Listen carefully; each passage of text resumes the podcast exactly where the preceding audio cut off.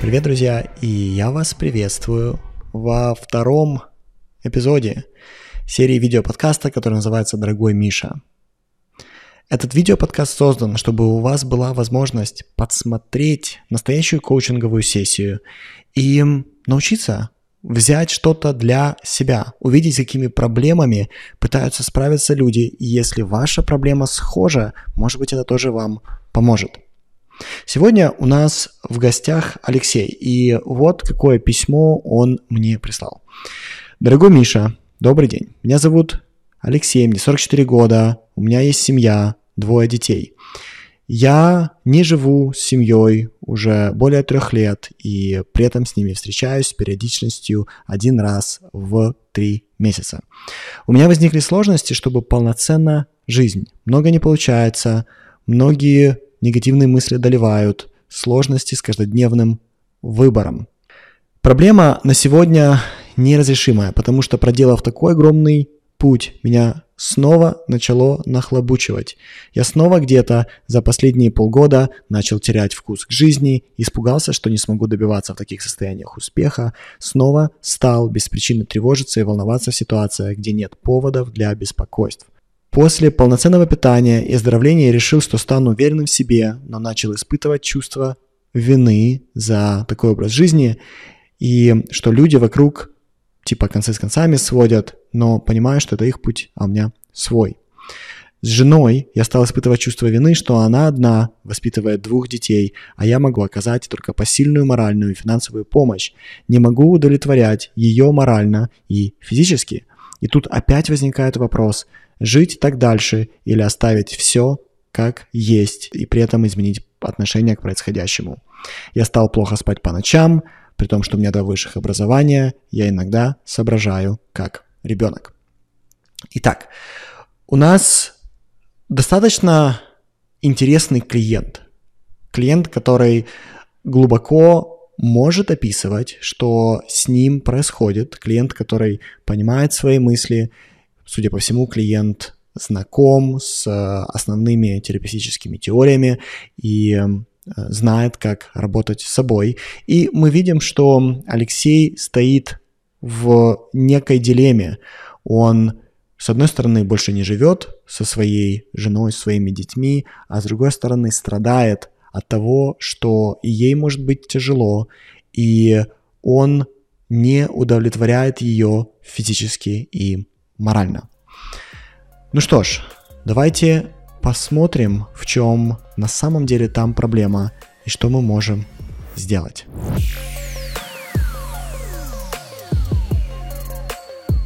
Лёш, прочитал письмо, и можно поделиться с тобой вот таким вот общим ощущением от э, письма, от того, что ты написал. Ощущение от письма было, знаешь, какое? Что ты немного потерялся с точки зрения того, что делать дальше. То есть ты ищешь определенной ясности по поводу своего будущего, по поводу следующих шагов.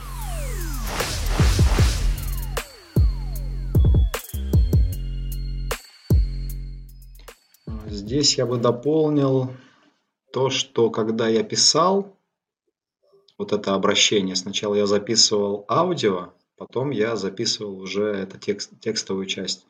Я причем вчера прочитал и увидел, насколько там все ясно, достаточно понятно изложено. Это удивительно, то есть читать спустя длительное время.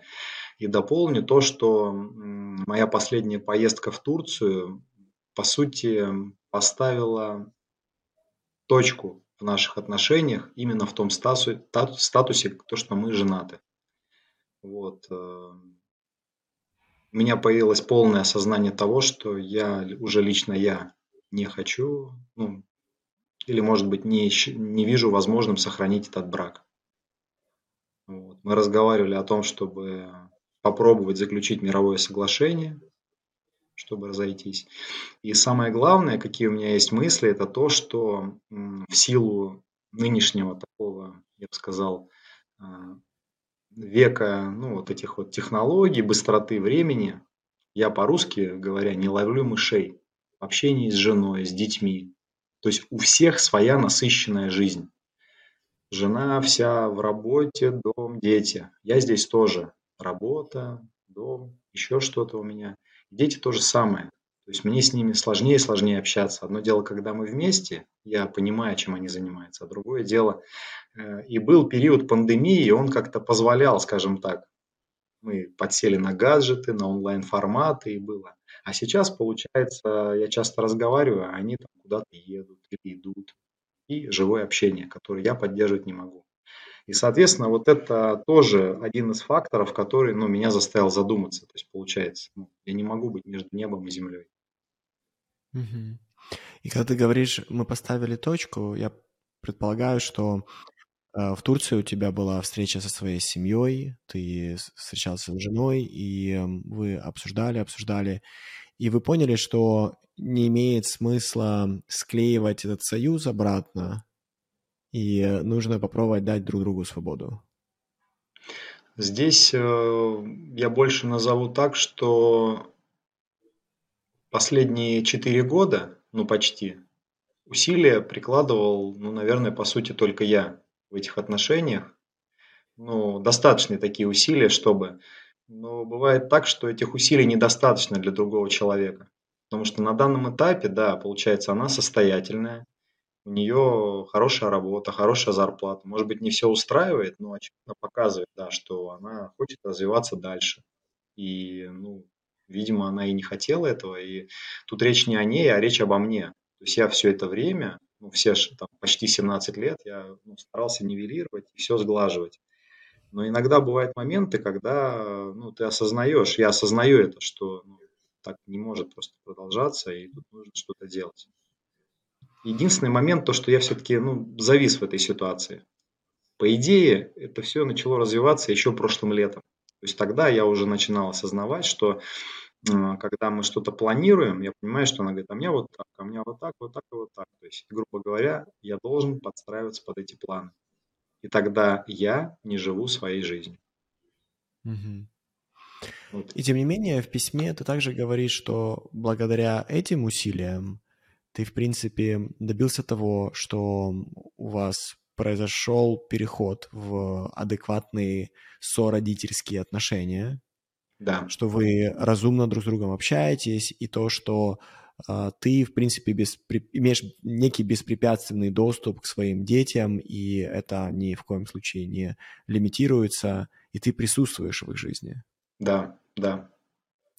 Знаешь, я бы хотел бы остановиться и убедиться, что ты сам это услышал, что благодаря вот этим усилиям с твоей стороны, где ты говоришь, что по большей части они были односторонними, но ты все равно это сделал, ты это получил. Потому что факт заключается в том, что это редкость. Ты смог это сделать. Ты вытянул вот эту траекторию в определенный уровень разумности, адекватности, разумного, адекватного сородительства, у тебя есть доступ к детям, вы общаетесь нормально. Да, может быть, вы не муж и жена больше, но как минимум вы общаетесь достаточно качественно на сородительском уровне. И я просто хочу э, здесь, знаешь, как взять паузу и сказать, э, Леш, это круто, а ты молодец. Ты молодец, что ты это сделал, ты молодец, что тебе хватило выносливости и силы духа. Да, я очень благодарен за поддержку, потому что, а, наверное, сейчас такой период из-за того, что я нахожусь в таком, а, я бы сказал, стадии разочарования определенной, да, и, наверное, много претензий себе э, предъявляю в этой ситуации, что, ну, на, на примере того, что я мог еще что-то больше сделать, а все ли усилия я приложил. И, соответственно, немножко недооцениваю этого. И то, что ты говоришь, это, это ведь так и есть. И я очень благодарен тебе за это что ты мне об Знаешь, этом напоминаешь. Я тебе по, по, по опыту скажу, что есть группа людей, которые постоянно себе выставляют настолько высокие стандарты, что они принципиально собой недовольны, постоянно собой недовольны, потому что они никогда не дотягивают до собственного стандарта. И ощущение, что ты можешь быть в группе этих людей. Я, скорее всего, ну вот если шкалу там брать, да, там от 1 до 10, я где-то там условно 8 баллах туда, в эту сторону, которую ты говоришь. То есть ты говоришь, что ты как раз среди тех, кто никогда не будет собой доволен, для кого постоянно есть что-то еще большее, что-то выше, дальше, и ты постоянно не дотягиваешься. Да, да. Вот э, я как раз об этом задумался, о том, чтобы снижать ожидания от какой-то своей действительности. Ну, потому что можно настроить себе вот такой уровень наверх, и потом, не дотянувшись до него, постоянно разочаровываться. То есть, и в итоге сделать вывод, что я вообще туда не доберусь. Никогда. Да. И тогда у меня возникает вопрос, а как тогда? И здесь у меня вот такой большой знак вопроса. Скажи, сколько твоим детям лет? Сыну 14 лет, дочери 10. Окей. И когда ты себе выставляешь некий стандарт, и потом ты испытываешь вину, наверное, что ты до, него не дотягиваешь, в твоем понимании, что бы ты мог бы делать больше, что ты не делаешь сейчас?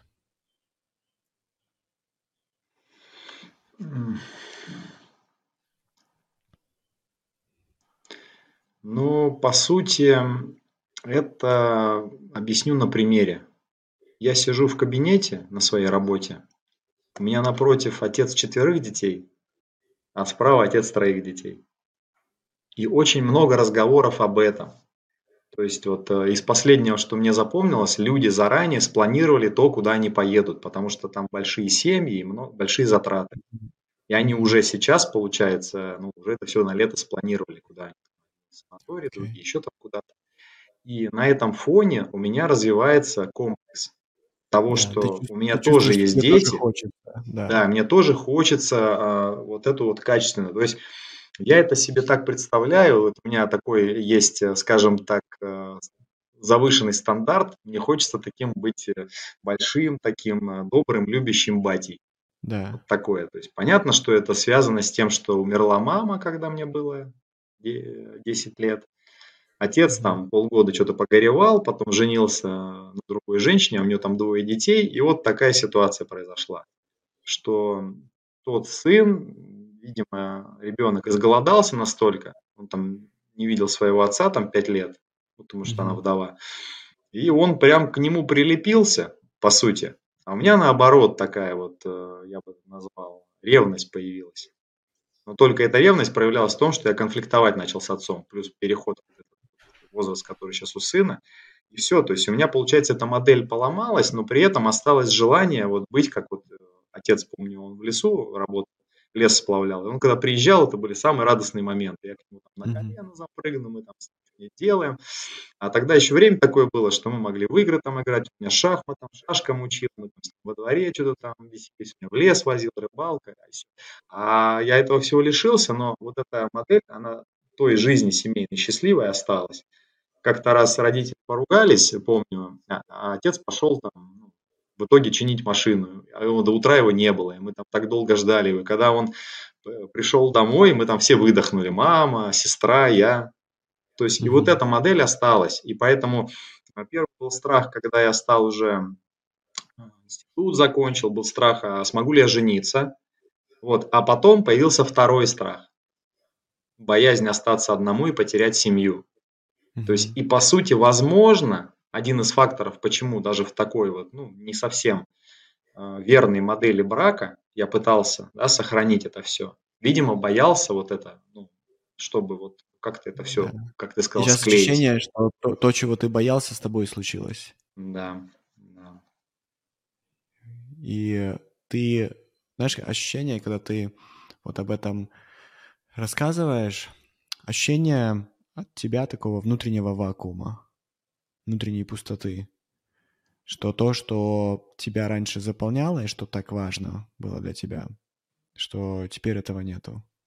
Да, я даже сейчас подумал, вот настолько мне спокойно говорить, что даже на мгновение проникла мысль, чтобы ну, не стирать свой образ, да, и показывать таким, какой я есть, потому что это правда. Я реально почему-то пылесос вспоминаю, вакуум клинер, то есть у меня вот этот полный вакуум, какой-то незаполненный бачок, потому что это по сути, когда ну, я же постоянно на работе с коллегами общаюсь, я очень люблю и Алексея, и Вадима, но каждое общение с ними, оно сводится к тому, ну, к разговору там о жизни, о бытии, о детях. И получается, я в этих разговорах не могу их поддержать. Я пытаюсь что-то рассказать, но у меня такой образ обрывочный, неполноценный Да. получается. Да, и каждый раз, когда ты с этим сталкиваешься, ты также касаешься внутренней пустоты. Да. И, наверное, именно из-за того, что эта пустота есть, тебе и непонятно, что делать дальше. Да. Потому что что-то внутри тебя говорит, Леш, давай мы заполним это, и потом уже будем строить планы, и потом уже будем все остальное делать. Да, и ты также сказал, что в последнее время немного начал подзабрасывать себя. И я знаю по своему опыту работы с клиентами, что такое происходит, когда мы становимся или ощущаем безнадежность. Да. Когда нам кажется, что что бы мы ни делали, мы все равно не получим то, что мы хотим. Если у тебя есть нужда, и что бы ты ни делал, эта нужда не удовлетворяется, несмотря на то, что ты говоришь 4 года подряд, ты пробовал как-то выровнять этот курс, но полноценно ты не смог это сделать. И на каком-то этапе наступает момент, когда ты думаешь, какой вообще все это имеет смысл? Да. И это вот этот момент, когда мы опускаем руки. Ну, по сути, да. Здесь очень э, видно, что ты, видимо, работаешь э, с такими же, ну, похожими людьми. Понятно, что я личность, такого меня второго нет. Но очевидно, что это как, ну, очень э, такая, я бы сказал, короткая и понятная, ну, точная характеристика, описание того, что происходит. То есть, по сути, я зани- занимался и продолжаю заниматься, то есть у меня этих блокнотов, они по-прежнему исписаны вот этими, там, кто-то Азера называет, кто-то Смер, кто-то просто запись. Я даже практикую записывать положительные мысли, ну, чтобы отсекать положительные от отрицательных. Да, Да. потому что отрицательное, оно в таком состоянии не заставит себя ждать, потому что даже оно хорошее, а я его не воспринимаю как хорошее. Грубо говоря, Да. там булочка вкусная, а я, ну, там, я ее съел, а она прям не приносит мне радости, потому что, Мгм. видимо, меня, скажем так, беспокоит что-то больше этого, что-то Да. другое. В данный момент я не о булке думаю, а Можно я с тобой поделюсь, почему я думаю, с тобой происходит то, что происходит? Конечно. Смотри, с одной стороны, давление внутри, которое ты испытываешь, это давление нереализованного потенциала. Это твоя нужда, которая хочет быть заполнена. И эта нужда выглядит как «я хочу быть любимым и давать любовь». Я хочу Да. давать заботу и хочу, чтобы обо мне заботились. Это если мы сведем эту нужду к таким базовым, обычным предложениям. Мгм. Согласен. И ты испытываешь эту нужду и давление что-то здесь делать, потому что ты знаешь, что это возможно. Ты знаешь, что ты это можешь. Да. И это с одной стороны. Но с другой стороны, у тебя есть три глубокие истории, в которые даже если ты рационально понимаешь, верить не стоит, твое тело все равно в них верит. И эти три истории звучат следующим образом. Первая. Меня оставят. Вторая история звучит что-то есть во мне, что является причиной, почему меня оставят. То есть фундаментально что-то со мной не так, и поэтому меня оставляют. И третья история, которая появилась в последние годы, это история, что что бы я ни делал, у меня не получится.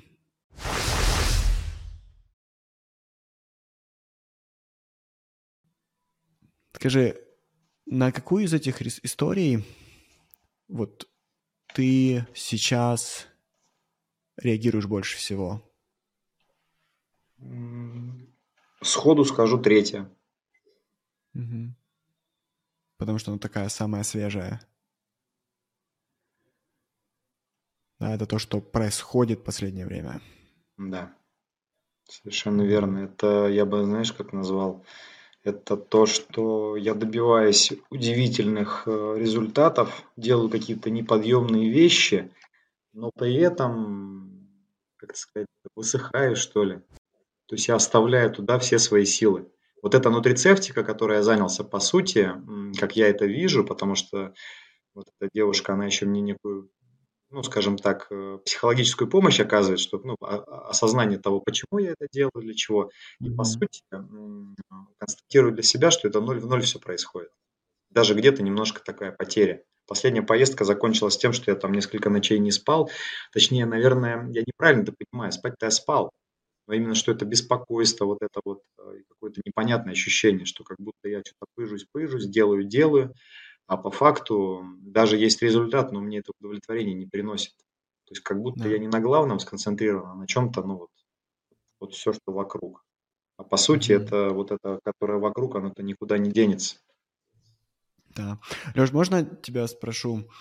По твоему мнению, почему тебе кажется вот твой э, последний... Это э, первый брак, второй брак, который был? У меня он единственный, у меня не было другого брака. Почему, по твоему мнению, не получилось? Почему ты думаешь, вы разошлись? Вопрос, почему разошлись? Я бы сказал, это перефразировал, если можно. Я, конечно, не еврей, хотя и где-то, видимо, корни оттуда идут. У меня другой вопрос, зачем я женился? Я очень часто думаю об этом, что там был момент, когда, ну, скажем так, я не хотел жениться определенных факторов. Угу. Что это такое? Ну, не знаю, умный видит, благоразумный видит беду и укрывается.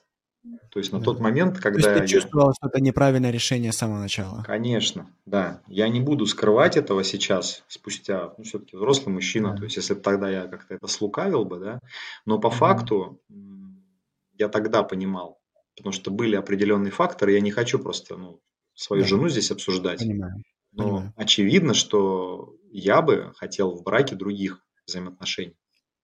И по сути, только моя крепость духа, скажем так, сподвигла. Но и все-таки фактор малодушия. То есть, наверное, тогда, когда она меня ну, просила и хотела, чтобы я на ней женился, то есть тогда, конечно, если бы я тогда проявил, вот, и поэтому, по сути, когда я согласился, то я получил, ну, как молодежь говорят, квест этот длиной в столько лет.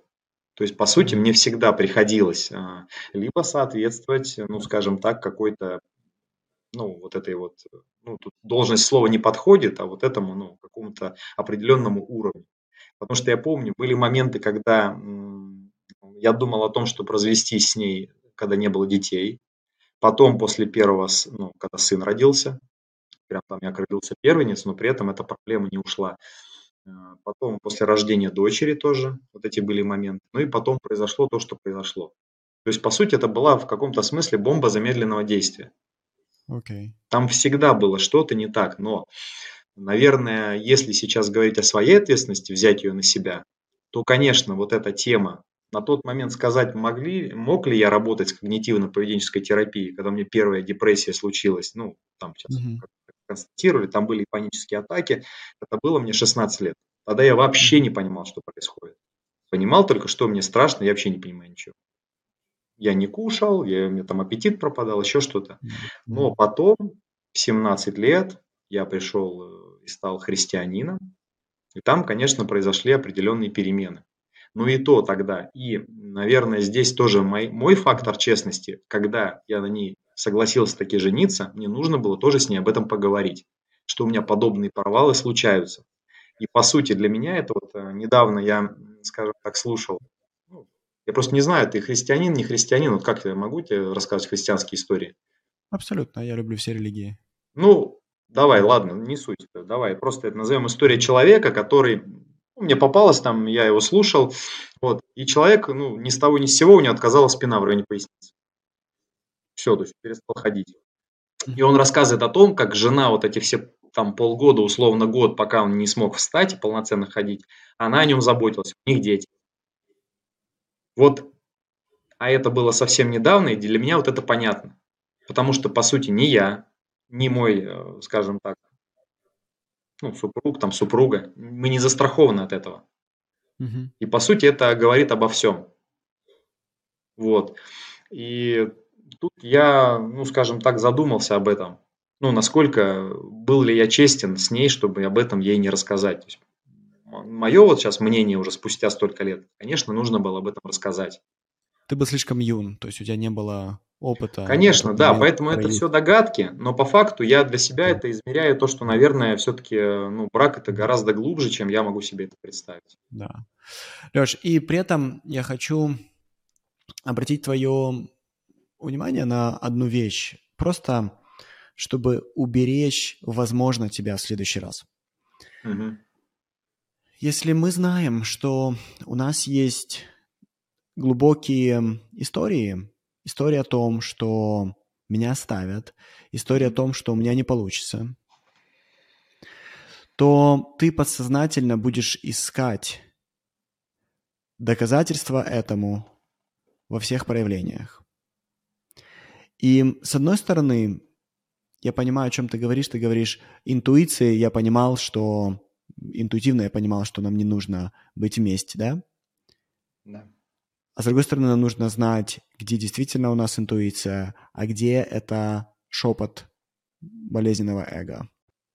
И иногда отделить одно от другого необыкновенно сложно. Но когда мы осознаем, что мы можем быть к этому склонны, если у нас история, которая идет из детства, история, в которой тебя последовательно оставляют родители, один родитель физически, другой эмоционально. Да. Если мы знаем, что это повторялось уже на протяжении и более-менее взрослой жизни, похожие моменты повторялись, то мы можем быть к этому склонны. Мы также можем быть склонны встречать людей, которые нас оставят или физически, или эмоционально, или вместе и физически, и эмоционально. И ты сейчас рассказываешь про опыт женой, в которой, судя по всему, она не смогла предоставить тебе достаточно пространства для того, чтобы ты проживал то, что ты проживал, и не смогла, возможно, отнестись к этому со, со страданием и с пониманием. И ты говоришь, моя часть в этом, что я ее об этом не предупредил. Я тебе хочу сказать, что об этом очень тяжело предупредить. Да, да, здесь, конечно, нет, я бы на тот момент, я об этом думал, но тогда, конечно, я не сказал, я ну, все равно что-то взвешивал. Даже если бы ты сказал, Леш, я не думаю, что это бы что-то поменяло, потому что люди даже себе не представляют. И если ты не высокоосознанный, если ты не проходил, как ты говоришь, КПТ, либо другие терапии, либо другой коучинг, ты даже не знаешь, как предоставлять людям достаточно эмоционального пространства, чтобы они смогли испытать то, что они испытывают, и при этом ты не чувствовал, что ты сходишь с ума из-за этого. Это сложно для любого человека.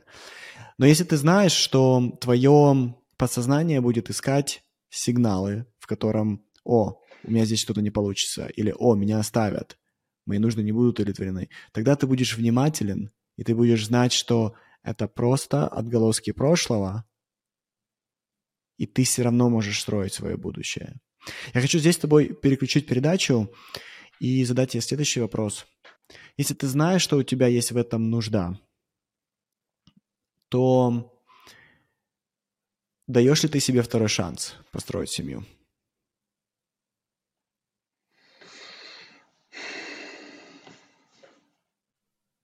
Да. Я бы хотел, конечно. Ну, я бы назвал это... Ну, я, статус еще не завершен, но в целом я хотел бы здоровых и крепких отношений. Я пока только рассуждаю, и я ну, вижу примеры у меня друзья есть, которых крепкие браки. И я к ним прихожу в гости, я тоже там вижу всякие разные ситуации. Вот. Поэтому я могу только предполагать. Но я, конечно, хочу нормальных, здоровых отношений. Потому что сейчас я условно, ну, деформирован. Я не знаю, это слово такое интересное. Может быть, это я видоизменен, проще сказать. То есть это ну, такое. У меня друг любит такое слово. Он, наверное, это сравнивает больше, противопоставляя слово адекватный. Вот для меня понятие адекватный – это когда человек, э, скажем так, несмотря на сложившиеся обстоятельства, любые, он спокоен. То есть у него есть все равно какое-то внутреннее, внутреннее спокойствие. Либо я для себя это так, вот мы когда говорим про вакуум, лично мое, это значит, что чтобы там какие волны шторма не били, у меня есть что-то, что реально меня внутри греет. И то, куда я вот обращусь, повернусь, и, и все, я могу просто развернуться и пойти в ту сторону. Я. А это то, что рядом, это что-то временное такое, которое не доставляет мне большого беспокойства. И ты, безусловно, проводишь очень много внутренней работы для того, чтобы подготовиться к этому. Мне интересно, как именно ты разрешаешь себе и как именно ты себе даешь второй шанс?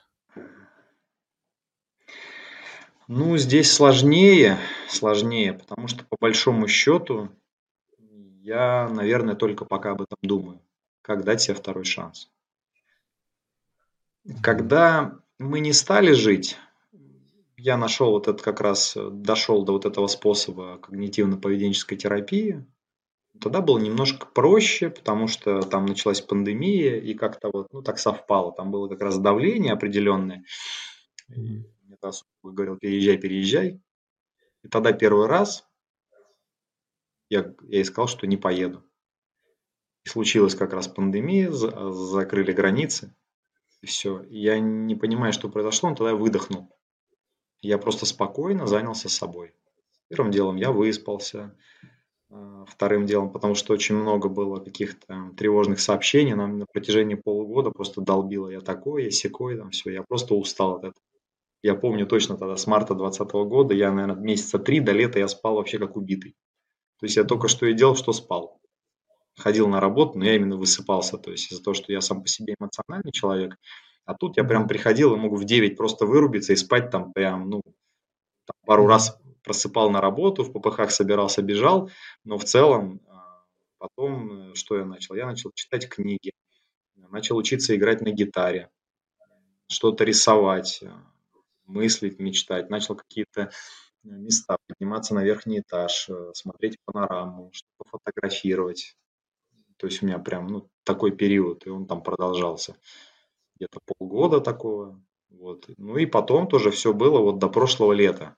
Именно там наступил какой-то переломный момент, где у меня появилось понимание, что мы реально уже начинаем с супругой во взглядах расходиться. И даже дело не во взглядах, а в том, что у нас как будто есть жизнь, но у каждого своя. И мы пробовали тогда, помню, конфетно-букетный период. То есть мне чем пандемия запомнилась, тем, что была возможность там как-то дешево куда-то улететь, хоть куда. И когда это получалась возможность, мы где-то там с ней встречались, то есть все, как бы на работе лояльность была и все.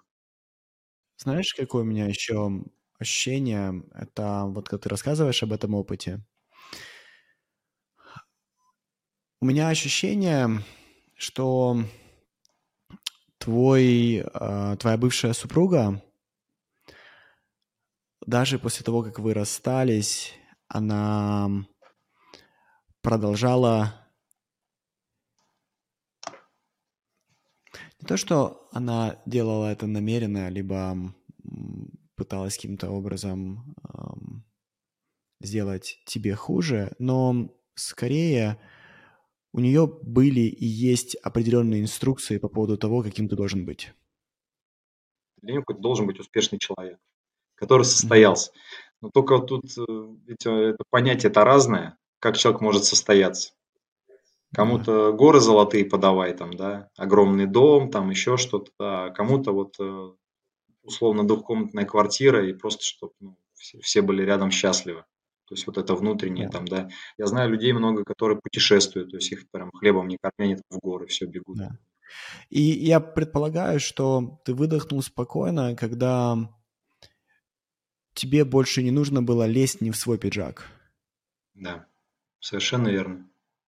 И, и вот каждый раз ты испытывал апатию и падение энергии, когда тебе предлагали и говорили, почему тебе нужно залезть в этот пиджак, и объясняли, что с тобой что-то не так, и поэтому ты туда не залазишь. И ты задышал спокойно, когда от тебя в некотором смысле отстали. Да. Теперь смотри, по поводу инструкций других людей по отношению к нам. Как в таковых нет-нет ничего плохого. Наша проблема наступает тогда, когда мы думаем или мы позволяем другому жить нашу жизнь за нас. Когда тебе говорят, что ты должен быть такой-то, и ты даже если внутри с этим не согласен и не хочешь это делать, но тебя убедили, что то, каким ты являешься сейчас, это не то,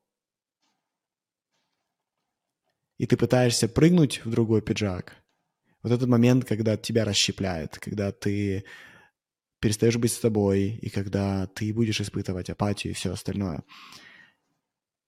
В то время как разница в том, что ты бы мог бы всего этого достичь, либо получить, но если бы это просто был бы твой выбор, а не выбор другого человека. Да. Если бы просто бы тебе предоставили достаточно пространства, чтобы ты своим ходом, своим шагом дошел до этого.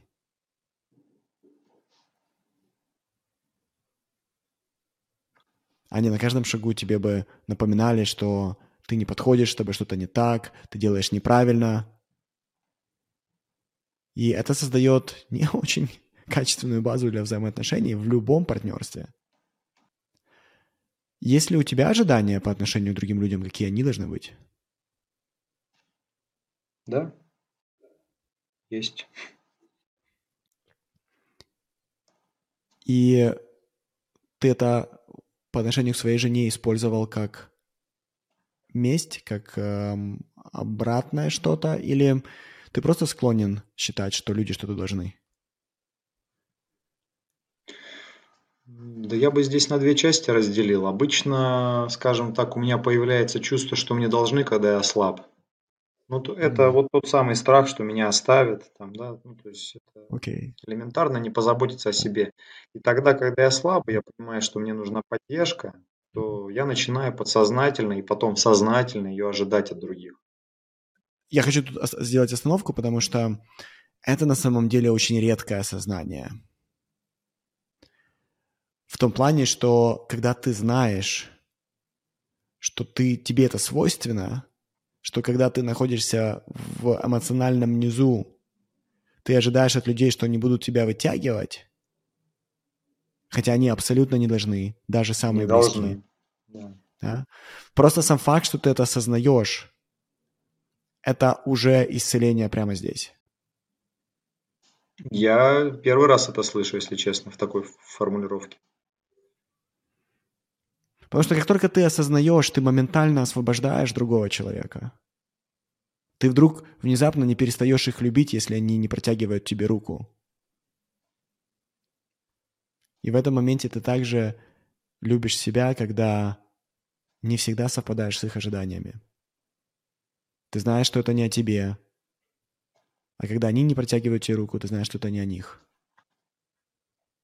Давай с тобой вернемся к разрешению себе второго шанса. Как бы это могло выглядеть?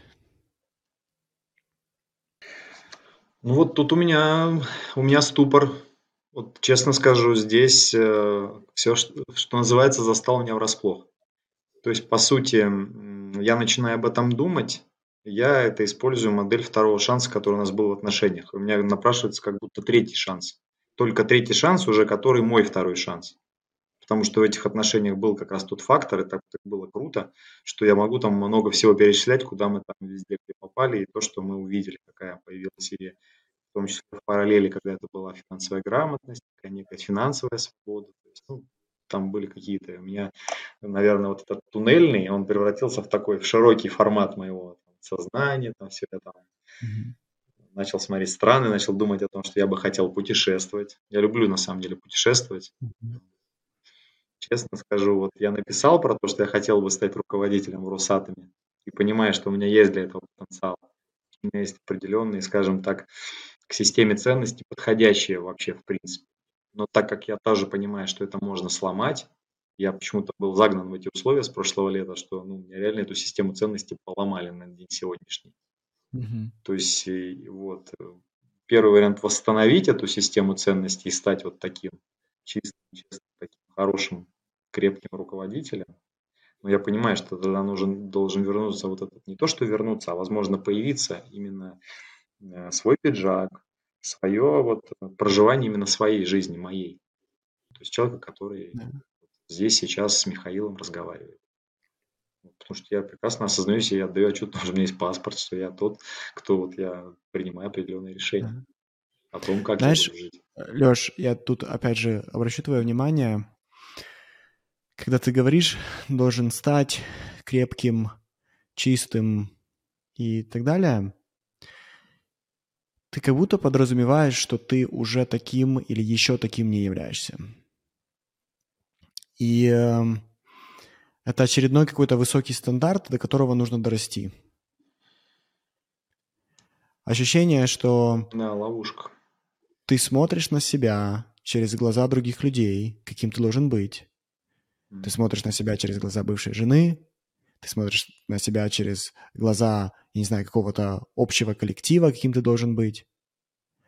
И ты немного упускаешь, какой ты есть свои сильные стороны, ты упускаешь свою осознанность, потому что ты меня на самом деле впечатляешь тем, как ты понимаешь себя. Для руководителя, мне кажется, это является первым, самым важным фактором. Руководители, которые себя не понимают, не имеют права руководить людьми. И таких очень-очень мало. Когда ты говоришь чистым, ты упускаешь насколько сегодня ты честен с собой, насколько сегодня ты себя не обманываешь. И несмотря на то, что мой вопрос был больше про разрешение вот второго шанса в плане разрешить себе построить семью, да, и что-то там сделать, и я прошу прощения, что я отвлекся на это, просто я не мог сдержаться, чтобы тебе снова не показать. Mm-hmm. Чтобы не, снова тебе не показать, что, Леш, посмотри внимательно на то, что есть, а не то, что будет. И то, что есть, во многом уже достаточно. Я обязательно об этом буду думать. И сейчас я уже об этом думаю. Мне на самом деле я очень, очень польщен, если честно. Ну, прям я благодарю тебя. Почему? Потому что ну вот э, я в таких... Понятно, что это обстоятельства, они не могут на меня влиять. Я это тоже осознаю. Но по факту почему-то в последние там несколько месяцев это было какое-то вот э, состояние нашего уничтожения, что ли. То есть, ну, пришел руководитель, который просто на нас, по-русски говоря, чмырит. Все, он угу. пытается самоутверждаться за наш счет. Произошло сейчас удивительное чудо, его передвигает на повышение, и мы немножко выдохнули но, как говорят, осадочек остался. Поэтому, конечно, мне ну, это нужно сейчас осознать. Я на самом деле тоже это понимаю, что ведь ну, очень многие вещи происходят не за какие-то красивые глаза, а за то потому, как у человека уже есть, какой я есть. Все это, конечно. Mm-hmm. И про второй шанс семьи, когда ты говоришь, я, я не знаю, сознательно, что ли, ушел от ответа здесь, ухожу, да? Хотя я понимаю, я очень хочу. Очень хочу семью. Я хочу, mm-hmm. да, быть любимым. Я, да не то, что, ну, мне это свойственно, реально. Я люблю заботиться и люблю, когда обо мне заботятся. Мы Поэтому... можем, как минимум, я не знаю, а, разрешил ты себе это уже или нет, разрешил ли ты себе свидание? Нет, пока точно нет.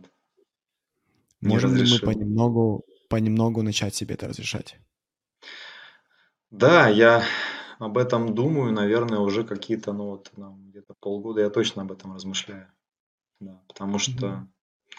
Есть уже у меня вот этот вот э, здоровый такой, и не скажу, что голод, но есть реально, скажем так, понимание живого общения. Потому что был момент, когда я себе поставил очень серьезную такую тоже, это можно назвать тоже завышенный стандарт. То есть я начал дистанцировать женщин и я стал замечать, что они тоже себя странно чувствуют. Они не понимают вообще, можно со мной общаться. И со мной можно угу. Расстоянии да. поговорить. Знаешь, Леш, у меня такое ощущение, что ты в результате того, что смотрел на себя через инструкции других людей, у меня ощущение, что ты настолько настрадался, что теперь не можешь позволить себе снова пережить этот опыт? Да, мне сложно в этом сейчас признаться, честно скажу, но это правда. Да, я сейчас вот скрипя вот, вот всем внутренним своим состоянием, да, я соглашусь. Да. Что если тебе скажу, что не у всех людей есть странные инструкции по отношению к нам. Есть люди, которые являются весьма осознанными, и они вступают с нами в союз без ожиданий того, что мы должны быть кем-то, кем мы уже сейчас не являемся. И да. тебя может по умолчанию тянуть к еще прошлому, к женщинам, например, которые или к мужчинам, которые до сих пор пытаются другим предъявлять инструкции, тебя может к этому тянуть, потому что так было. Но благодаря твоей текущей осознанности ты знаешь уже, что это не то, что ты хочешь. Нет, ты ищешь человека, который тебя будет удовлетворять таким, как он есть, и ты ищешь человека, которого ты будешь удовлетворять таким, как ты есть сегодня. И второй, второй момент, момент смятения, который я бы хотел бы обговорить с тобой, когда мы выходим из предыдущих отношений, и э, у нас там было несколько ролей. У нас была роль мужа, у нас была роль отца, роль друга, то важно понять, какие роли закончились, а какие остались. Потому что очень часто мы видим размытие между ролями. Мы видим, что ты вроде бы остаешься отцом, и это как бы делает тебя немного мужем. Mm-hmm. И я хочу тебе сказать, что абсолютно нет. Ты сохраняешь полную ответственность и продолжаешь как ко-родитель, но ты больше не партнер, ты больше не муж. Ты, безусловно, разумный человек, с которым можно договориться и который, если что, поможет. Поставит плечо, но в рамках ко-родительства или сородительства. Mm-hmm. Тебя больше не держит ничего. Тебе не нужно смешивать роли. Ты никому ничем не обязан. Ты ничего не должен в этом плане. У тебя осталась ответственность по отношению к твоим детям. Особенно, кажется, к дочери, которой пока что 10, потому что сын еще пару лет, ему уже ни один родитель не нужен, скорее всего. Да? да. И Согласен. Ты еще пару лет, 4-5 лет, ты до сих пор нужен, безусловно, твоим детям, но только как сородитель. У меня будет для тебя домашнее задание. Угу. Я хочу, чтобы ты пошел на первое свидание. Ты даже знаешь, с кем. Да, это, я скажу, для меня прям, скажем, смешанные чувства испытываю. То есть я хочу, но при этом все ранее перечисленное, да, мне создаст определенные сложности, ну, наверное, да, я попробую их преодолеть. И попробуй узнать этого человека, с которым ты эм, пойдешь. Попробуй узнать, чем человек дышит, как живет. Попробуй слушать себя, слушать свои сигналы. И после этого расскажи нам, что получилось из этого. Да, я прям, честно говоря, вот в нашем разговоре много из того, что мы обсуждаем, ожидал, но такого домашнего задания, честно, не ожидал. Mm. Поэтому да. я тоже... Но ощущение, что у тебя все под контролем, что ты знаешь, что ты делаешь, что у тебя получится. Давай, прежде чем друг друга отпустим, мы mm-hmm. с тобой поделимся вместе нашими инсайтами а, от э, разговора, да? Поделись, вот что для тебя было важно, да, а я поделюсь, что для меня важно было. Из того, что самое важное, самое важное, это то, что ты сегодня меня дважды э, похвалил за мою осознанность. То есть я как технарь вот буду краток. Если нужно поделиться более расширенно, э, то Почему это важно было для тебя? А, ты знаешь, а, важно почему? Потому что, ну, ведь я уже давно вижу в своем шкафу этот свой пиджак, эти свои штаны.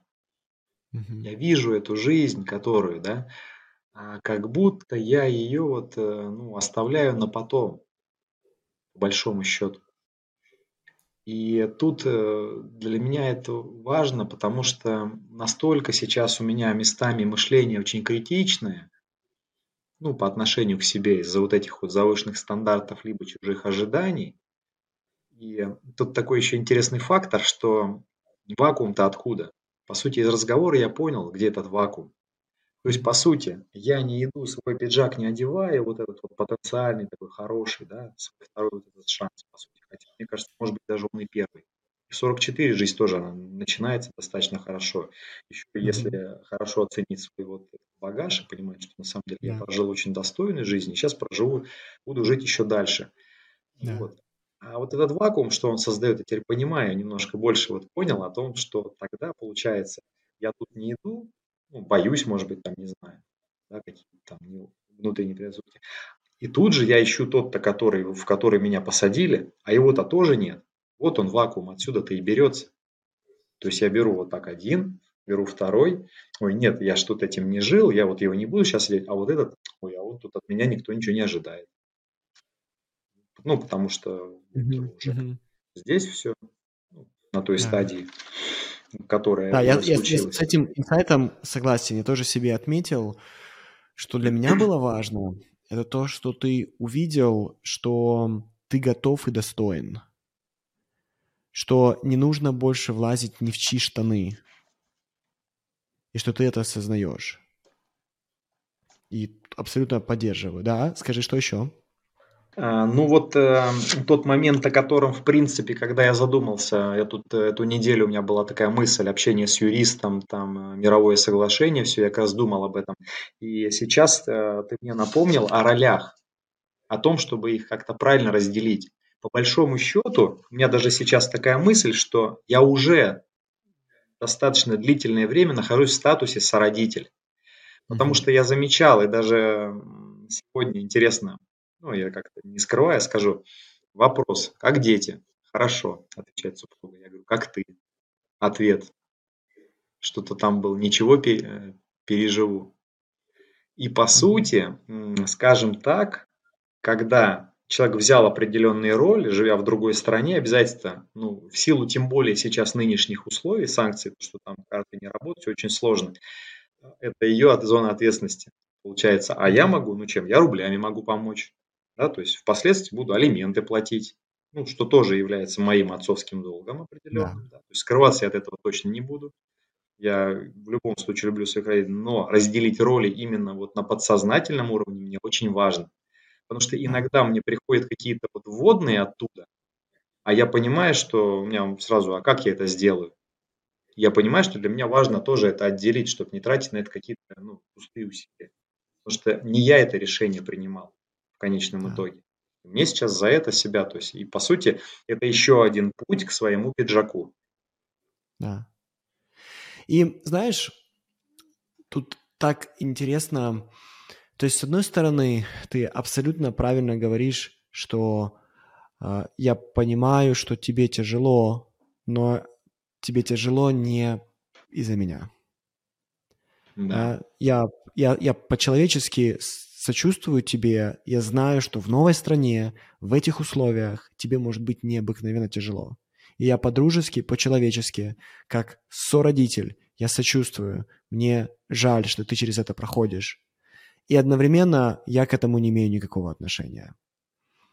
И да, да это одна часть. А другая часть, если мы действительно понимаем, через что человек может проходить, то мы как сородитель можем подставить плечо. Нам не нужно подставлять плечо как бывший муж или как партнер. Мы можем поставить как, как сородитель в виде, слушай, вижу тяжелый период, хочешь на две недели возьму детей, чтобы ты немного просто выдохнула спокойно, да, чтобы ты немного собралась. Если нужно, поддержу здесь. Или э, давай, как бы, если ты понимаешь, что не успеваешь что-то, давай вместе придумаем какое-то решение. И здесь ты можешь помочь как родитель. И опять же, трудности, через которые проходит бывший партнер, при том, что ты их понимаешь как человек, они больше не являются частью твоей жизни. Да, для меня это очень важно осознавать, потому что иногда я э, инстинктивно, интуитивно, как э, отец, как муж, я, ну, то есть бросаюсь туда, и я помогаю там всячески. Вот, но понимаю, что уже вот, ну, конфигурация какая-то не такая, то есть, ну, тут э, реально мне нужно ставить уже границы. И даже, может быть, другой человек может сказать, знаешь, Леша, это из-за тебя. Знаешь, я так чувствую из-за тебя. И опять же, это выбор другого человека. Ты можешь сказать, я понимаю, почему так можешь думать. И на этом все. Потому что снова это не имеет к тебе отношения. Да. Это okay. точно.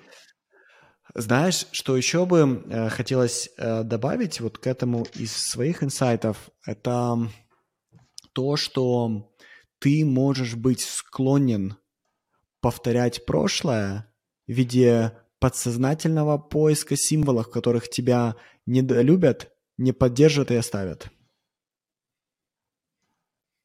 И это было одно из глубочайших наблюдений, которые ты сделала себе, и оно вызвало у меня такой, знаешь, э, искренний восторг, когда ты сказал, что я могу ожидать в минуты своей слабости, что это обязанность других протянуть мне руку.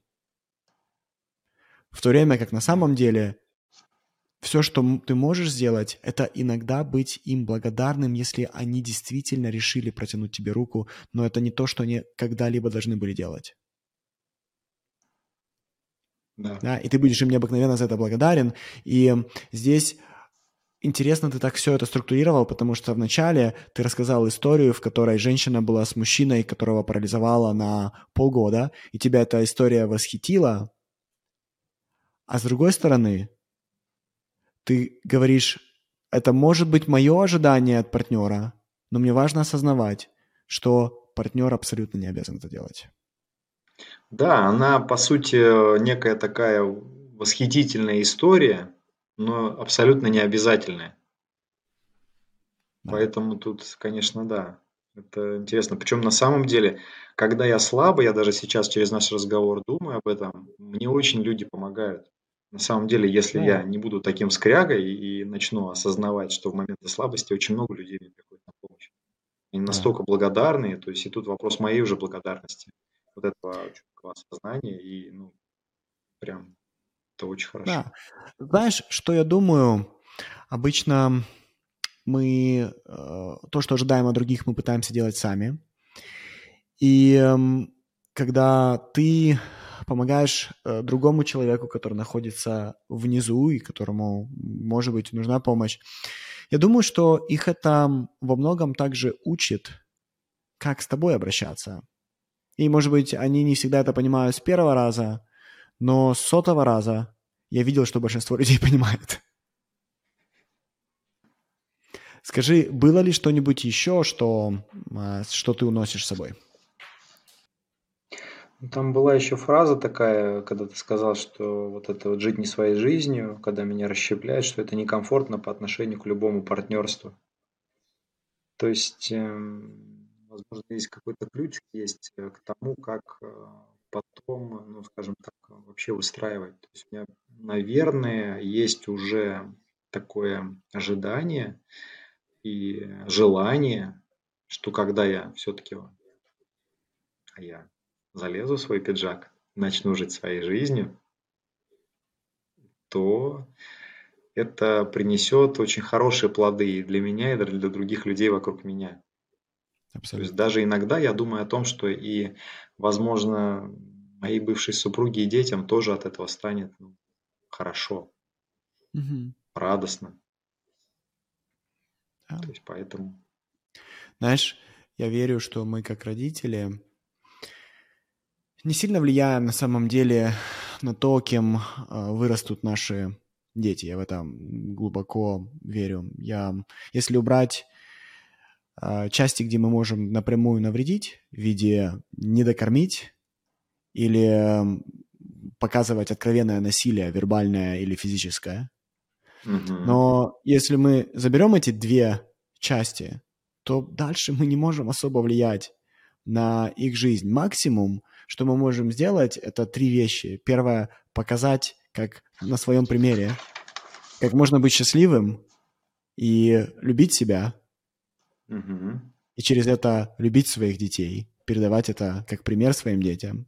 Mm-hmm. Мы можем попробовать дать им максимально безопасную и культурно-образовательную среду, Угу, согласен. Просто чтобы они не связались с какими-то там паршивыми компаниями и не, не влетели да, туда, да, куда им угу. нужно, да, влетать.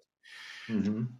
То, что мы с тобой сидим здесь напротив друга, друг друга, нам просто повезло, да. как бы, не факт, что наше детство к этому у нас предрасположило. Да. Но у нас есть возможность попробовать дать детям вот эту а, максимально плодородную почву, да. Угу. И третье, что мы можем попробовать сделать, это на собственном примере показать, как выглядит осознанность.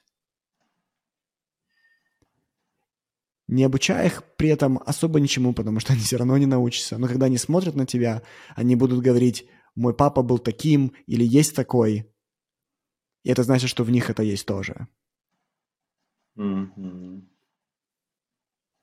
И когда ты спросил, как выглядит тогда вот это цельное партнерство. Я хочу здесь поделиться любимой мной цитатой одного из моих учителей, зовут Чарли Мангер, и он говорил, что жениться или выйти замуж для того, чтобы менять человека, это сумасшествие. И что ключ к счастливому партнерству это минимальное ожидание. Ну, по сути, на... мне кажется, наш брак и был тогда этим сумасшествием. Какая-то вечная попытка следовать каким-то ожиданиям, которые, по да. сути, нас делали и делают несчастливыми. Абсолютно. А получается, мы в этом браке не смогли это, ну, скажем так, от этого как-то уйти. Я помню этот разговор, когда первый мы завели, что еще году, наверное, в 15 я еще говорил, жена, давай, говорю, пойдем работать с психологом, не знаю, чем займемся. Я помню, как она говорит, я согласна сходить, ты отдельно, я отдельно. И когда mm-hmm. она вышла, а там девушка была, вот прям мы с ней общались, вот а, так же спокойно, миролюбиво, как с тобой, Михаил. Mm-hmm. Я прям, не знаю, получил, вот как и сейчас, и сейчас, конечно, наверное, даже больше положительных таких эмоций, вот поддержки, да, а она вышла и прям говорит, я больше не буду. То есть, mm-hmm. и потом, конечно, какой-то путь она проделала, который, ну, скажем так, у нее свой какой-то путь, там, да, она нашла какое-то свое mm-hmm. спокойствие, все. Вот, но именно вот это, то, что, ну, попытка менять человека, она вот так и сохранилась. То есть сейчас, ну, мне еще более понятно, почему это, ну, реально это так сложно в таком браке жить. Да. Это очень сложно. И это действительно признак сумасшествия. Слава богу, что у тебя есть возможность попробовать сделать все совсем по-другому. Знаешь, и мы можем сказать, что тебе нужен был этот путь для того, чтобы ты понял. Думаю, что да. А как без этого? Я не думаю, что я бы тогда, когда женился в 27 лет, я бы так размышлял, как сейчас. Сто процентов? Нет, не размышлял. Да. Тебе нужен был учитель, и ты получил его. Да. да. Леш, это огромное удовольствие с тобой было провести время. Помни домашнее задание. Не забудь э, написать или рассказать голосом, как оно прошло. Я голосом, да, получается? Ага. Да. да. Очень интересно будет узнать, как все было. И эм, я желаю тебе большой удачи. Ты умница. Я уверен, что у тебя все получится. Я честно скажу, Михаил, я прям так переживал и волновался перед тем, как мы пообщаемся. Даже вплоть до того, что я все думал, что придется идти к вице-президенту, чтобы с ним разговаривать, ну, там рабочие вопросы. У меня прям все. И вот это то, что время 19.30, мне, видимо, полчаса прям спасли. И самое интересное, он уехал. Все, то есть он так с нами не пообщался, ни со мной, ни с... И я понял, что все, вот это мой шанс, моя возможность, и нужно ехать. Поэтому я очень тебе благодарен. Вот. Честно скажу еще раз, что смущен домашним заданием, но для меня это новая возможность. Это, конечно, да. приятно. Посмотрим, Спасибо. как получится. Посмотрим. Ну что, друзья, я надеюсь, вам понравилась моя сессия с Алексеем. У меня было несколько дней возможность подумать над этой сессией. Это абсолютно нормальная практика. Мы как коучи постоянно рефлексируем о своих сессиях. Мы это делаем для того, чтобы понять, что мы делаем дальше с клиентом. И что у нас пошло не так, что у нас пошло так. И я несколько дней думал об этой сессии. И одна из э, вещей, которая а, до сих пор не выходит из моей головы, это правильно ли я выбор сделал во время сессии, правильно ли я из возможной вилки вариантов, как я мог бы себя вести с Алексеем, э, правильно ли я поступил. На протяжении всей сессии, что постоянно происходило в моей голове, это что я сейчас могу ему сказать, а что ему не стоит сейчас говорить. Были многие детали, Например, Алексей, когда э, пришел в начале сессии, он э, себя вел как очень прилежный ученик, и он что-то там записывал, хотя в этот момент, о чем я думал, что в принципе ничего не было такого уникального сказано, что стоило бы записать, но Алексей прилежно себя вел, Дальше он вел себя достаточно сконфуженно, сметенно, и в сессии ни разу не было момента, когда он бы взял бы на себя, знаете, такую ассертивную, взрослую, мудрую позицию. И с моей стороны у меня оставалось несколько выборов. Мне либо нужно было стать для него требовательным родителем, и я сразу же ушел от этой позиции, потому что как раз, судя по всему, это то, к чему Алексей привык, когда он так себя ведет. У людей не остается выбора, они видят его конфуз, они видят его смятение, они видят его некую пассивность, и э, они начинают от него требовать, давать ему инструкции. И, скорее всего, в эту позицию попадала его жена очень-очень часто. И что я попробовал сделать? Я попробовал сделать второй выбор. Еще есть существует третий выбор, безусловно. Я скажу о третьем выборе тоже, который я не сделал. И я не знаю, правильно или нет.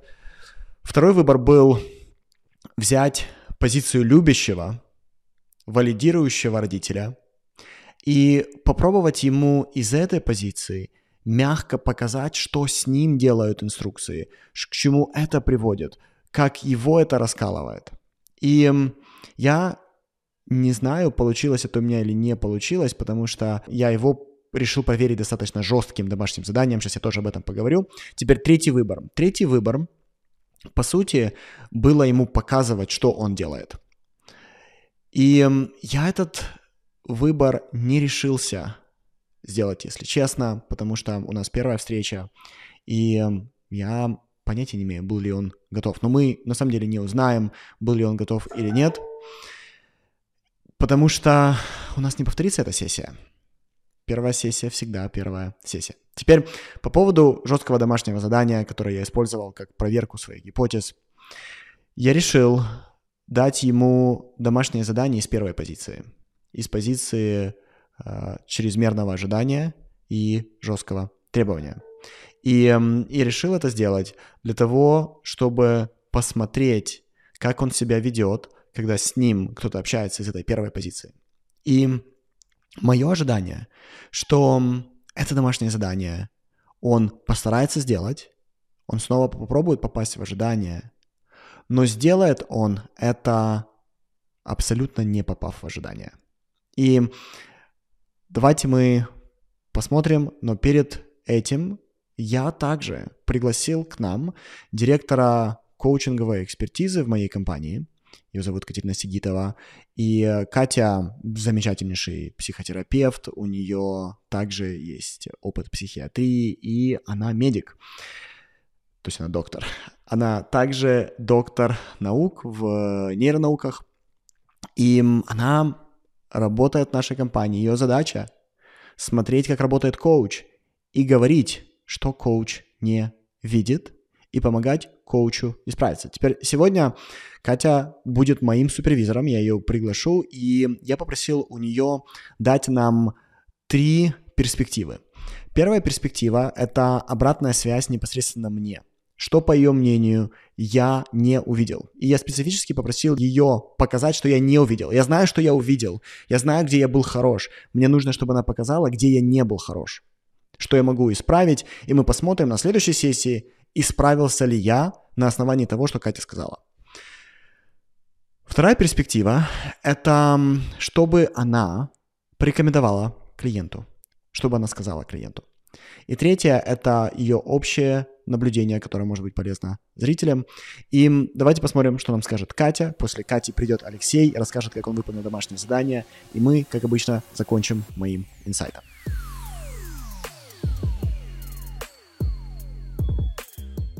Привет, Миша. Мне очень понравилась твоя сессия с Алексеем. Очень много было в ней сильных моментов. Ну, про них я могу долго говорить. А, поговорим сегодня про то, что, как мне кажется, можно и нужно менять. Это несколько вещей. Я заметила, мне кажется, что ты мало вносишь в сессию э, того, что ты видишь. Вот Алексей, он в начале сессии довольно много как-то выпадал из контакта, на мой взгляд. Он то что-то поправлял, что-то брал, э, записывал за тобой. И я видела, что ты это видишь, но ни разу не было, чтобы ты об этом упомянул. Вообще наблюдаемые феномены в поведении клиента мы обычно вносим. И клиентам не всегда это нравится, но их хотя бы нужно положить на стол. Да? Вот я вижу, что ты делаешь вот это, и я не знаю, с чем это связано. Да? Э, это второе. Третий момент – это то, что у нас называется контрпереносом. Э, также было видно в течение сессии, что у тебя есть определенные ощущения от некоторых ответов Алексея, от в целом того, как он, ну, в общем, сидит, как себя ведет. И вот э, было видно в какой-то момент, что ты решил это, об этом не говорить, ну, видимо, потому что, э, чтобы не напирать очень сильно на Алексея, что очень понятно. Вот я бы это тоже вносила, свои ощущения. Ну, например, э, как там, я чувствую растерянность от какого-то объяснения клиента, и ну, я ее вношу, потому что, может быть, все с этим клиентом чувствуют себя растерянными, но, может быть, это что-то очень знакомое. Или, например, э, часто мы в сессии какие-то вещи не говорим, потому что мы ощущаем, что клиент хрупкий. Мы точно этого не знаем, но у нас есть вот такое вот чувство, что э, если мы ему скажем что-то, он совсем развалится. Ну, ему будет обидно, грустно, он вообще не сможет с этого взять пользу. Вот это тоже часть контрпереноса, и было бы здорово это, например, внести, потому что у меня ощущение, что с Алексеем иногда вот это было причиной твоих мягких ответов, что ну, ему сложно, это видно, и дополнительно его тревожить как-то не хочется.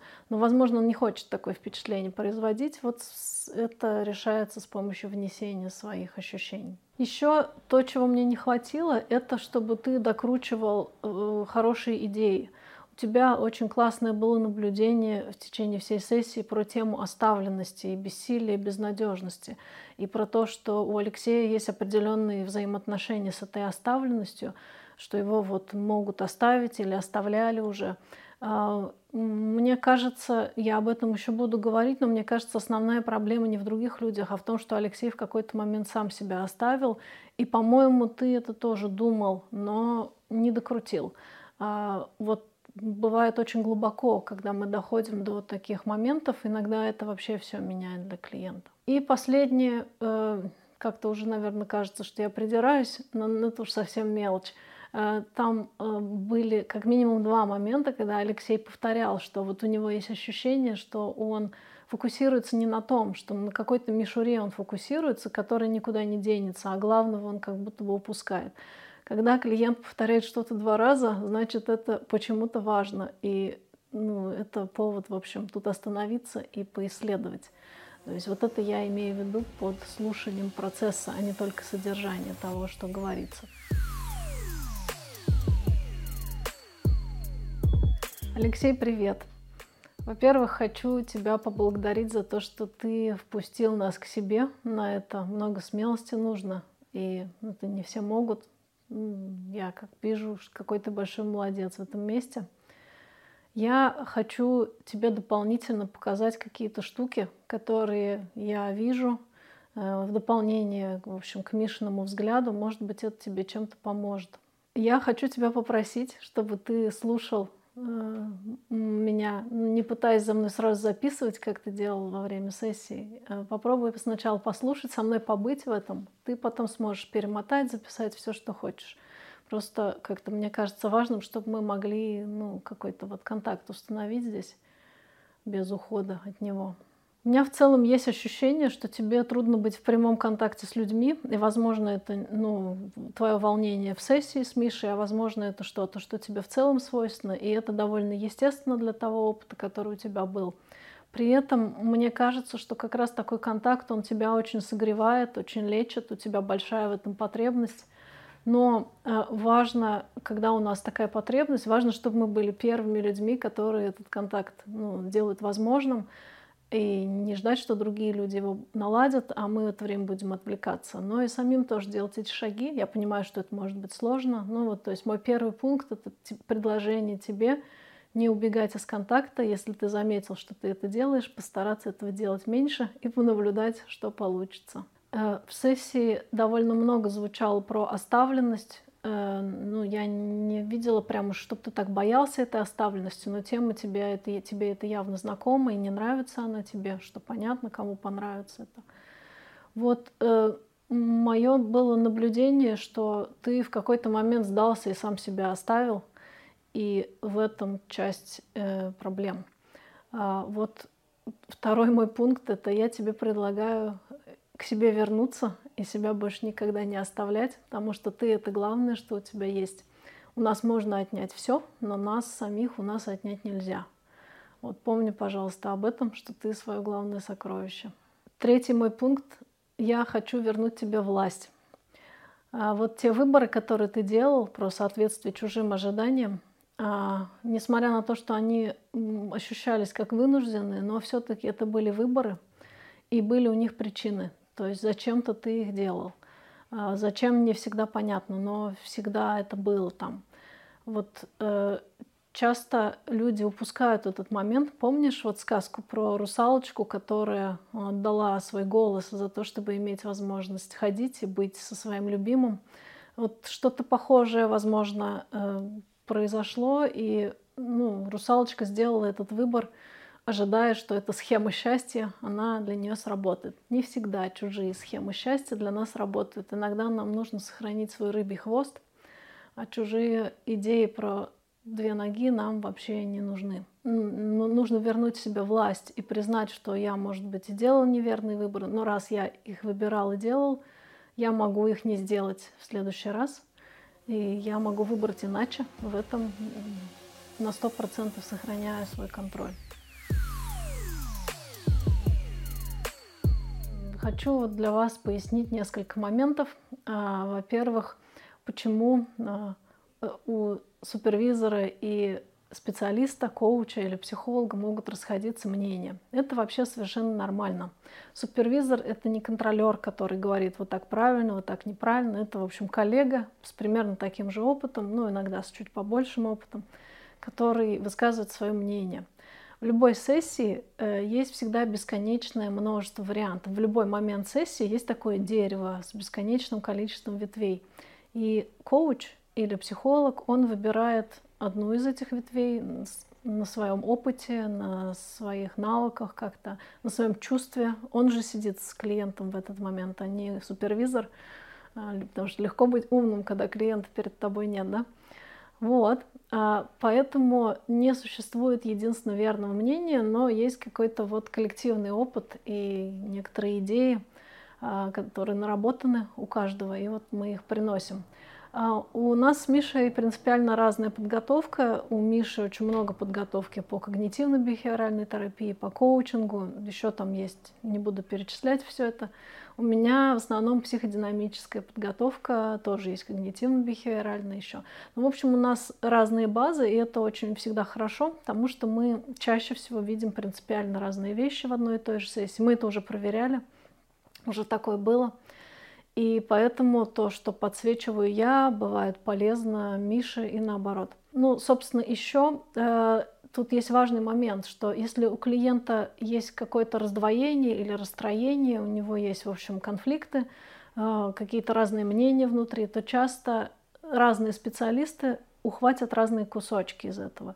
Вот э, Миша в сессии ухватил, например, очень метко на самом деле про оставленность, про, э, ну вот, как-то соответствие чужим ожиданиям, про перфекционизм. Э, то есть много чего было схвачено того, что Миша хорошо видит, вот эти крючочки. У меня крючочки совершенно другие, я ухватила что-то другое. Э, ну, это окей. Это э, не значит, что Миша должен работать как я или что я должна работать как Миша.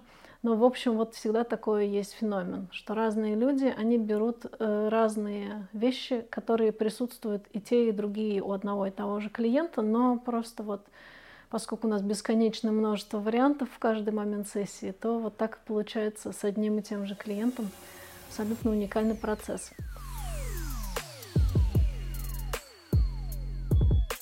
Если подходить к этому, скажем так, прям строго и в, пол, в полноценном понимании, что значит свидание, то тогда такого не было.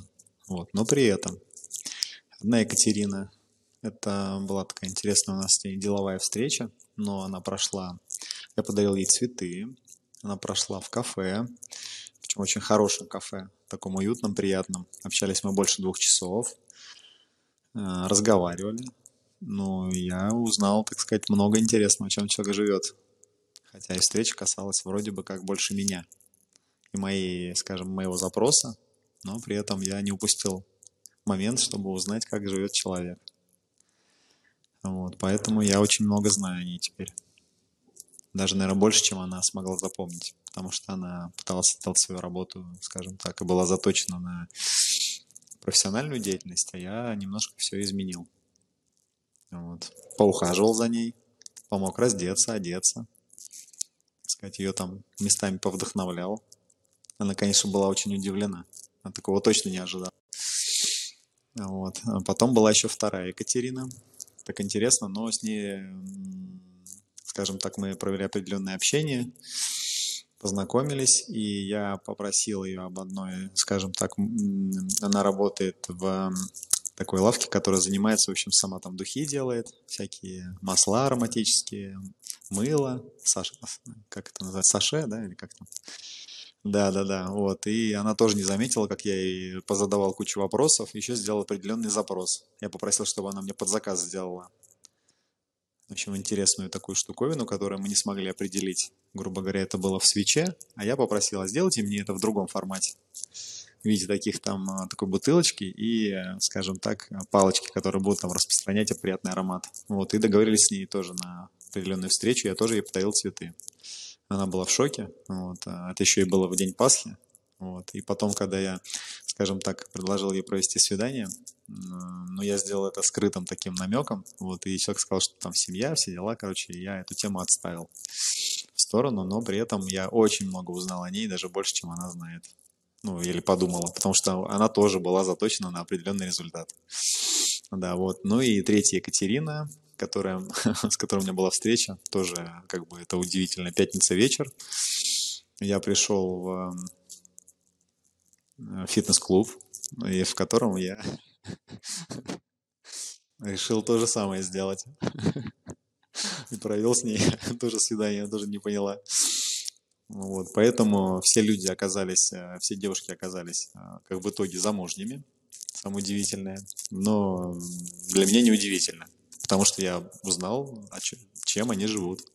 Девушка работает в фитнес-клубе, а, сама мечтает и хочет заниматься.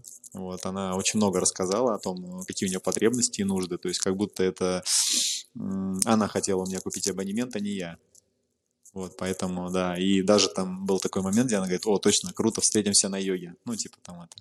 Вот, и в итоге, говорит, о, я такая уставшая, хочу домой, там, э, типа, ну вот.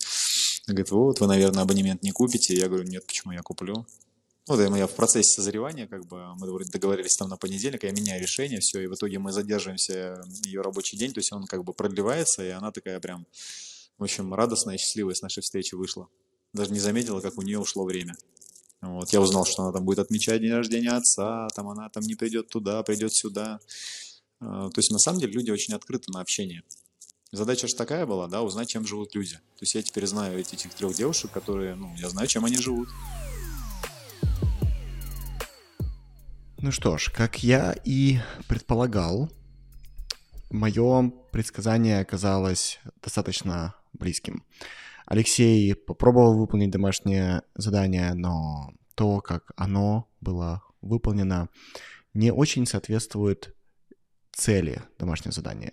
Целью домашнего задания было попробовать создать свидание и эм, сделать это свиданием, в котором ты интересуешься другим человеком, в котором тебе хочется понять мир. И ключевое слово было свидание. Теперь я говорил о том, что Алексей предлагал мне две роли, когда я с ним работал. Он мне предлагал роль либо требовательного родителя, который говорит, ты это делаешь не так, вот как нужно, иди попробуй сделай еще раз. Либо роль поддерживающего родителя, который говорит, смотри, то, что у тебя получается, и то, что ты делаешь, это уже замечательно. Пойми, что ты ценен, пойми, что тебя любят. Продолжай, я с тобой, я тебя поддерживаю. Теперь третья роль, на которую нам указала Катя, и которую я также понимаю, это роль того, кто говорит, смотри, что между нами происходит, и давай вместе об этом подумаем. Давай вместе по этому поводу порефлексируем. И я сейчас хочу в этом небольшом монологе дать возможность Алексею со мной и, конечно же, зрителю порефлексировать над тем, что произошло при выполнении домашнего задания. Итак, Алексей находит нескольких женщин и эм, начинает использовать неромантический контекст для того, чтобы думать о них с романтичными намерениями. И эм, давайте, чтобы вы приблизительно понимали, как это и что это означает, я вам приведу немного крайний, но очень похожий пример. Представьте себе, что мы в ресторане, и я ваш официант. Моя работа вас обслуживать. Моя работа сделать так, чтобы вы получали удовольствие. Я беру заказ, я выполняю ваши просьбы, я приношу еду, я возле вас пытаюсь сделать так, чтобы вам было комфортно. И вдруг кто-то из вас начинает со мной флиртовать. Показывать, что во мне заинтересован не только как в официанте. И это очень типичный на самом деле контекст и типичное поведение. Мы видели тысячи раз, как мужчины ведут так по отношению к симпатичным официанткам, и мы видели, как со временем женщины начали флиртовать с симпатичными официантами. И э, если вы попробуете хоть на секунду представить, как я могу себя чувствовать. Например, вы со мной флиртуете, но вы мне не нравитесь. Я не могу рассмотреть вас по-другому, как кроме как клиента. Но из-за того, что я нахожусь в одном контексте, а вы со мной в другом, я не могу выйти на ваш уровень контекста, я не могу вам сказать прямо, вы мне не нравитесь, я не хочу с вами иметь дело, я не хочу об этом говорить, мне неприятно. Почему? Потому что я застрял в другом контексте. Я застрял, потому что это моя работа, потому что я завишу, потому что мне за нее платят деньги, потому что у меня нету в данном случае выхода, и вы используете свою позицию клиента для того, чтобы таким образом на самом деле вербально немного меня насиловать. И когда Алексей рассказывал о своем опыте, об опыте использования одного контекста для того, чтобы выполнить домашнее задание про свидание, у меня сложилось именно такое мнение, именно такая интерпретация. Теперь, почему мы это делаем? Зачем мы это делаем? Потому что это безопасно. Потому что это безнаказанно. Потому что это не ставит нас под риск. Потому что так ведут себя пока что неразвитые взрослые. Взрослые, у которых нету ассертивной, взрослой, мудрой позиции. Которые боятся сразу же использовать прямой контекст и честность. Которые боятся сразу же сказать, что они делают, почему они делают и как они делают. Они боятся, потому что на другой стороне может быть отвержение, на другой стороне может быть отрицание, на другой стороне может быть критика. Мудрый взрослый, когда слышит критику в свою сторону, может просто пожать плечами и сказать, это твое право мне говорить такие слова, у нас здесь полная свобода, но из-за того, что я свободен, это мое право принимать эти слова или не принимать. И они во мне ничего не трогают. Если эта критика справедлива, то я ее приму, я запишу важные рациональные зерна для себя, чтобы потом об этом подумать. Я скажу тебе спасибо, что ты увидел, я пойду дальше. И это во мне снова не сдвинет особо ничего, потому что я знаю, что это только моя работа причинять мне боль, и это только моя работа создавать для себя радость. И что важно, увидеть для нас с Алексеем увидеть через это домашнее задание, что пока мы не разовьем в себе вот эту взрослую ассертивную позицию, которая может планировать и действовать шаг за шагом, и говорить людям о том, как ты действуешь, и при этом не ожидать их валидации, не ожидать их направления. И это становится целью работы. И я надеюсь, что к этому Алексей придет. До скорых встреч, друзья.